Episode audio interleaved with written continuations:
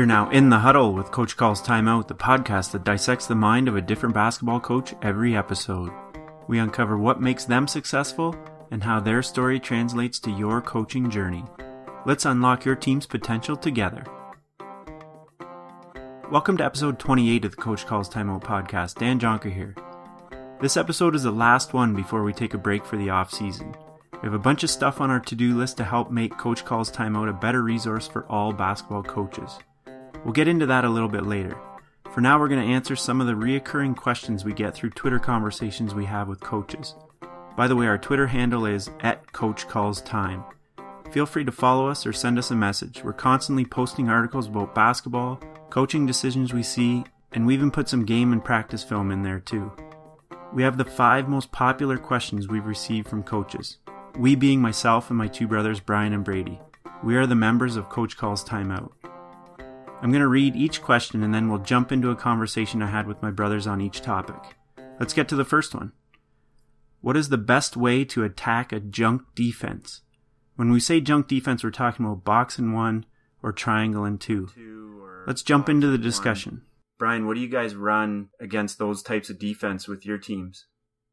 We haven't seen a lot of junk defense over the years ourselves, ourselves, um, but we we implement or we use uh, junk defenses four or five times a year typically. I'm a proponent of throwing different things at people. So we'll go box and one or triangle and two. We did it a couple times effectively, the triangle and two this year. It won us a game actually. And what I find is that um, obviously the other teams don't prepare for it, therefore typically don't know how to to attack it. And I think that's why we get this question as often as we do what I constantly would recommend is to run your man offense against any junk defense. The last thing that you want to do is to um, acquiesce and do what the other team wants you to, which would be to take your best player out of the game. So um, I once had a coach, a team played a box and one on me, for instance, and I was a perimeter shooter, and uh, our coach put me at the foul line and said, "Okay, now they're playing a two-one-two zone instead of a box and one." And let's run our zone offense, which in principle sounds great, but what he did is exactly what they wanted, and that was, you know, they put your best outside shooter standing at the free throw line and kind of made me useless. So, oh yeah, and um, I would run, I'd run your man to man stuff. And the weak point of the zone is the middle, and now they're playing man to man in the middle. it's not yeah. too hard to guard that yeah. spot. Right. So the attempt was being made to think outside the box and how you might attack it, but I don't know that was the the best idea. And as opposed to making things up on the fly, um, I would just tend to go back to let's running our man-to-man stuff. And in a lot of cases, that usually means some screening or some ball attacks or whatever it might be. And uh, that's probably going to be as effective as anything else. Brady, what did you do when they ran box and one against you? Uh, they actually, they did one. Uh, Neil Stamer, Neil Stamer, and we lost.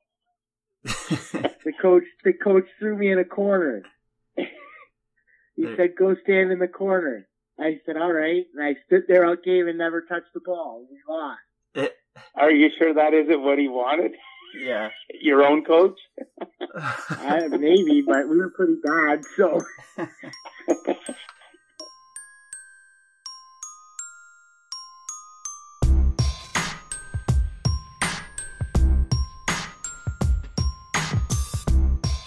Question two What is the right way, right way to discipline? I say right way in quotes. What is the right way to discipline? Obviously, there's no right way.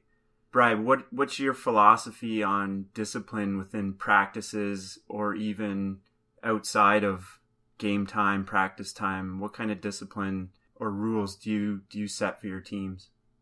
Well, there's a there's a couple of different things. When you talk about rules, um, believe it or not, I heard Bobby Knight once say, and this is going to be hard to believe because everybody thinks he's such a uh, drill sergeant, taskmaster, you know, do everything my way, the highway. But I heard him once say that be careful you don't have too many rules because when you have rules, you got to enforce them. He wanted room for wiggle room for how to, to do things, and by not having a lot of set rules, it gives you some flexibility as a coach. Um, I, I think in general, though, discipline as long as you're consistent, I think that's all that matters. Uh, and when I say consistent, um, it's about being fair and life in general. Not necessarily is everybody treated uh, cre- treated equally, but you need to be treated treated fairly. So, you know, Jimmy Johnson that used to coach the Dallas Cowboys has a great story of you know he cut a cut a guy because he fell asleep in a meeting, and they said, "Why'd you?" You know, he's a practice player, and they said, "Well, the media says, well, what if that was Troy Aikman who fell asleep in the in the film session?" And he said, "I would have walked to the back of the room, tapped him on the shoulder, and said, Troy, wake up." And he felt that there's a there's a scale, and if you're a hardworking, high performing person, you're at and and a coachable guy, you're at the top of the scale. If you're not as coachable, a lower performer, and not as hard a worker, you're at the bottom of the scale.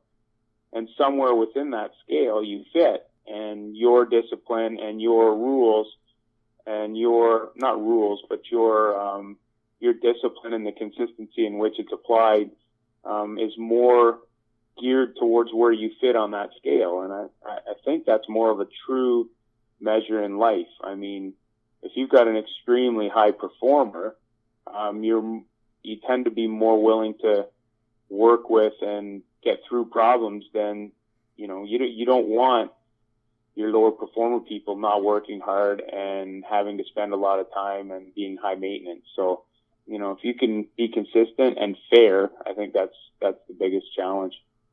So we're we're taping this on the Wednesday before the final four and there's this week there's been a ton of different stories about Frank Martin and his coaching style and how he's perceived by outsiders.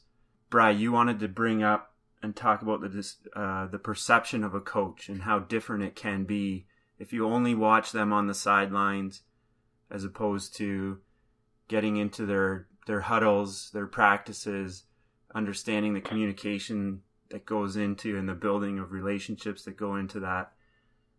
So what's been your take in the last few days of interviews listening to Frank Martin on on different shows?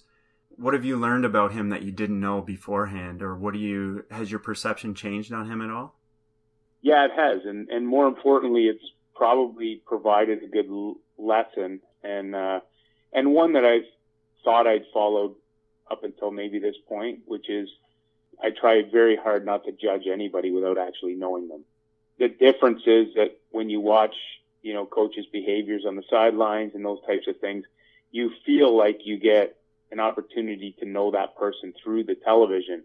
The reality is that you probably don't. So when you watch this big demonstrative physical presence on the sideline, he tends to look negative, um, berate his players, very forceful, those types of things, which are almost the opposite of what I am on a sideline. Then, you know, my perception has been, well, geez, that guy's an ass, and I wouldn't want to play for him, and I wouldn't want my kids to play for him, and I would never do that. And then you get a chance this week to, I listen to a lot of podcasts, sports podcasts, and I've heard him interviewed at least three different times this week. Every time I hear him, I like him more and more. If you watch the reaction that his kids had after they won towards him, they genuinely were extremely happy for him that they won. And you're not going to get that reaction if um, you aren't building relationships and genuinely don't care about the kids that you're coaching they're not going to feel that way about you if if at the same time you're upset and screaming and yelling at them, you're also not hugging them and patting them on the back, whether it's behind closed doors or in amongst your team. And uh, it sounds to me like people genuinely, genuinely like him. So uh, my opinion of him has changed dramatically over the last the last week. I think with Frank Martin, he recruits a type of player that is going to be able to take the criticism that he's going to be giving. You watch his team, and they are a tough team. So obviously they like what the message that they're getting from him. They they want to play hard for him. They want to impress him. They want to do everything right for him. But I also think he probably has to it's probably a little tougher to recruit for him because he's going to have to recruit a certain type of person that is going to be able to handle being criticized a little more than other coaches would. When I watched the game on on the weekend there, and they were playing, the the one thing they did say is the point guard that they have there. It, it took Frank Martin one phone call to recruit him. he called him, and all he said to him was, "I want you. I need my. I need a New York City point guard to run my team."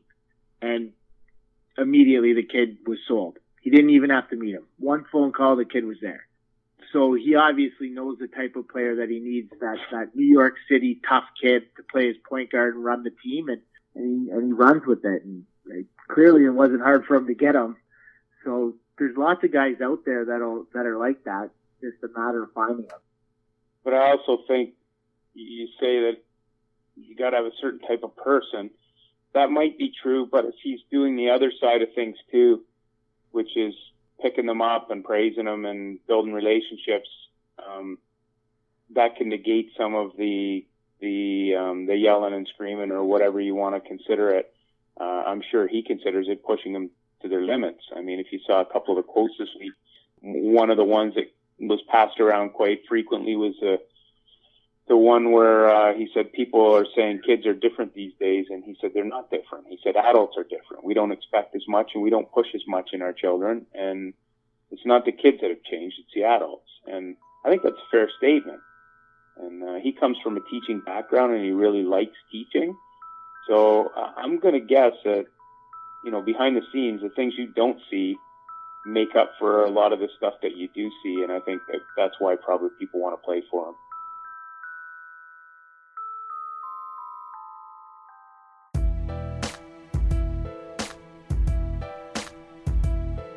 Question 3 How can my team get better at transition defense?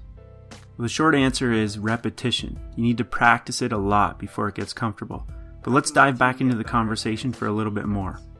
It's definitely a hot button topic, especially now that teams are trying to emulate the Golden State Warriors and they're trying to play faster.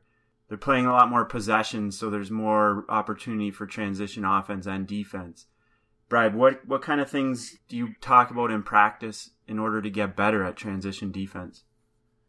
Well, you you have to practice it for sure. I mean, you if if you're struggling in transition defense, you got to practice it, and you you have to establish rules so that it's not a free for all. I mean, if you want to say that some some people call it the get back guy, if you want the get back guy to be the guy who's at the top of the key when the shot's taken, do you want that get back guy to be uh, this set player because he really doesn't rebound ever anyway? Whatever it is, that first person has to know their responsibility. By the way, kids, get um, back guy or girl. Get back player, yeah. um, but the the responsibility is to always stop the ball first, and then you can establish other rules for the other players that are sprinting back. You know, who's picking up a trailer, who's picking up the wing guy, second guy picks up this guy whatever your team rules are, you need to practice that, and you need to practice it daily. I mean, if that's an issue, you got to practice it daily. And like you said, the game's getting faster and faster. So if you uh, if you don't practice those things, you know you, you're not going to improve at it.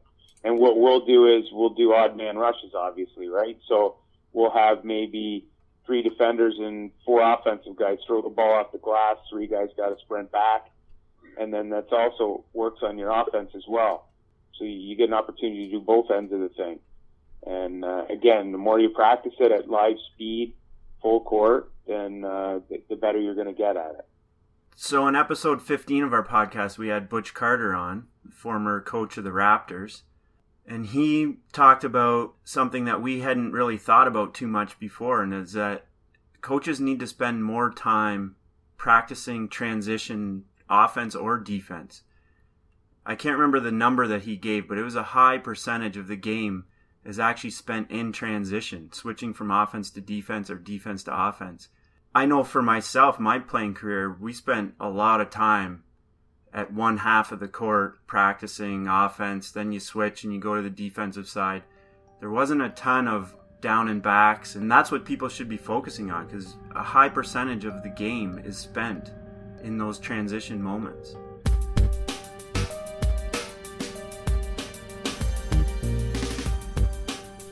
Question 4 What can I do to improve my team's ability to finish and score? Brian and Brady have some specific ways to see results on this one. Next Let's get into it. Is something that can benefit a lot of youth coaches.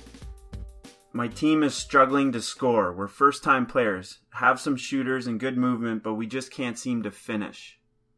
How do you coach finishing, scoring? Is that possible? I mean, Brady, what did you know, what did we do with the girls for four years? It all started. If you look back, I mean, we started every practice off, and, and the goal was to to make a hundred right-handed layups as a team, and then a hundred left-handed layups as a team. I mean, in grade five, um, the left-handed layups sometimes started as using your right hand, but by grade six, they were using their left hand, and every year you just improved, and you really can the ability to finish and it's not it's not the easiest, but it's something you have to practice. We spend probably 30 minutes of practice on fundamentals every year, grade five, grade six, grade seven, grade eight, because you can play up and down as fast as you want, but if you don't have the fundamentals, you just you're not gonna it's not gonna come together. So what kind of things? what do you mean with right hand, left hand layups? Like was it just a layup line that you did court, for half an hour? Or? Yeah, we did full court full court layup drills up and down with the whole team until they made a hundred. They'd go one side to the next side, and it was just a continuous circle around the gym until they made a hundred layups with the right hand, and then a hundred layups with the left hand you know, block to block shooting drills, you know, one minute going block to block, see how many you can make, make it a competition with the team, you know, see who makes the most and make it a competition. Keep track of who has the best and, and strive for something for everyone to beat. It makes it more fun for them because sometimes the fundamentals, you know, everybody sees Steph Curry shooting threes and that's the first thing people want to do when they get in the gym is shoot three pointers. Well, that, you're not going to get better doing that. You gotta, you gotta start from the layup line, you know, take go till you make 10 in a row from two feet, then take a step back and make 10 in a row from five feet, then make 10 in a row from eight feet.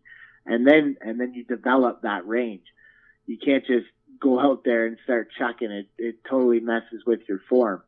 I know from those few years we coached, if, if you looked at our team do a layup line before games, our team was by far, you know, we were we weren't the most skilled when it came to the court, but fundamentally, when it came to doing a layup and doing them properly, right hand, left hand, there weren't any other teams that could do the right hand, left hand layups like our team could. You know, finishing comes with confidence, and if you continue to practice it, they get confident and, and they'll finish your games. Yeah, and we, as we got older, or as the girls got older, you know, like Brady said, in grade five, we're doing right-handed, left-handed. In grade six, they're shooting more with their left. And by grade eight, we actually, you know, we had them doing layups, reverse layups under the rim and kind of Euro step layups. And so it just kept advancing and advancing. So as they got older and their repetitions were better, then we kept adding things and adding things so that their skill level in finishing got better. And you won a championship in grade eight. We actually won in grade seven and grade eight, different levels. I, we I believe we won in four in grade seven, and then bumped up and won in grade grade eight in, in division three. So yeah, we moved up every single year. We moved up a division. In the last two years, we won those divisions, but um, that wasn't necessarily our goal. Our goal was, our ultimate goal was to have all 12 of our girls um, make their high school basketball teams. And, uh, and we started with them in grade five. And uh, last year they were all in grade nine, and all 12 of them made their high school team. So that was, I think, what we're most proud of that enough skills were provided and enough repetition and enough hard work that made them valuable enough to all make their different high school teams. And uh, for me, that was the proudest I was. I didn't over any games you won. And the coolest part about it is that it was pretty well the same 12 from grade five to grade eight, and to see them continue on and go go into high school and all still want to play and and have the opportunity to play is, is really cool. And I thought it was really neat this year to be able to go to the high school games in town uh, for the grade nine girls and see all of our girls playing on different teams against each other. It was pretty neat. I'm going to throw in a little technical aspect as well. Shooting and finishing, like Brady said, it's it's confidence, but it's confidence and repetition are way more important than the actual form of your shot. I mean, look at how many different great shooters Steph Curry, Reggie Miller, Larry Bird, they all shoot completely differently from each other. It's just about confidence and repetition. If you think it's going in, you see it going in, you've already increased your chances that it's actually going to go in. If yeah, you, if you, I mean, I would, I would suggest there obviously is an optimal form. I think to give yourself the best percentage or best chance at a higher percentage shooting. And if you're starting out with little kids and your your repetition is at that form, that's the ideal. By the time they get to me at the college level, if some guy's shot's funky, but he makes a decent percentage, I wouldn't mess with it ever. I mean, like you said, just keep shooting and lots of repetition, and your shot's your shot. Look at look at Lonzo Ball right now. I mean, you know, nobody would teach that. Just no, as crazy, Dad. the... All three of them shoot like that, so I don't like the way they shoot is super weird, and their dad definitely taught them to shoot like that because there's no way all three of them just naturally shoot wrong. They probably all shot thousands and thousands and thousands of shots. Yeah. For sure. So they're good at it. Even the the people with poor form who aren't good shooters, it's probably because they've been told a thousand times in their lives that their shot is weird, ugly, broken, whatever. So their confidence is like you got to build that back up. You'll be able to build it up quicker than if you tell them to change their shot. Confidence is important. I it really matters when it comes to shooting. It's uh, I ninety five percent of it. If you have a coach that believes in you and says, you know, go shoot it, put it in, it's all the difference. It really is.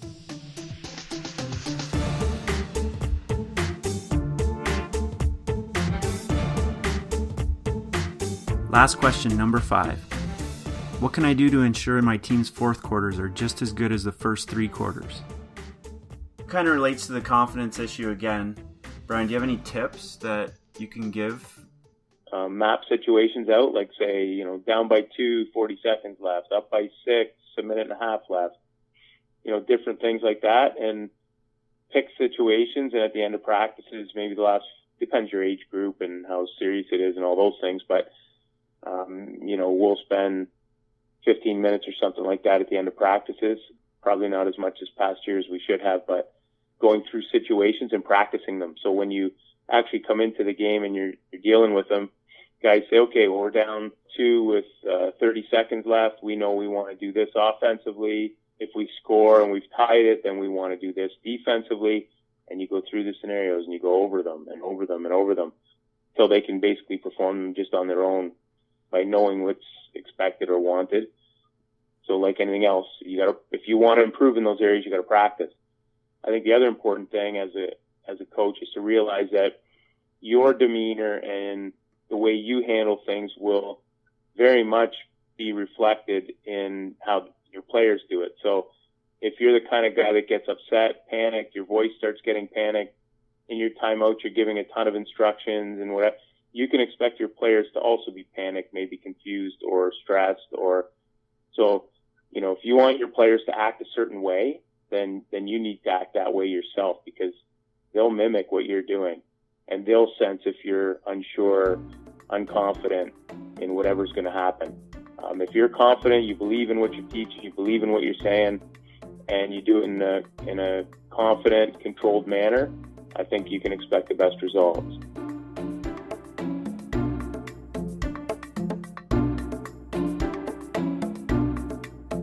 We have a big announcement to make here at Coach Calls Timeout. We've been working on creating practice plans for a few months now, and they're finally up on the website in the members area right now. These plans have been meticulously thought out and we're adding more every single month. We have early season and mid season plans for the elementary school ages and the high school ages. You can literally follow the plans and watch your team develop as the season progresses.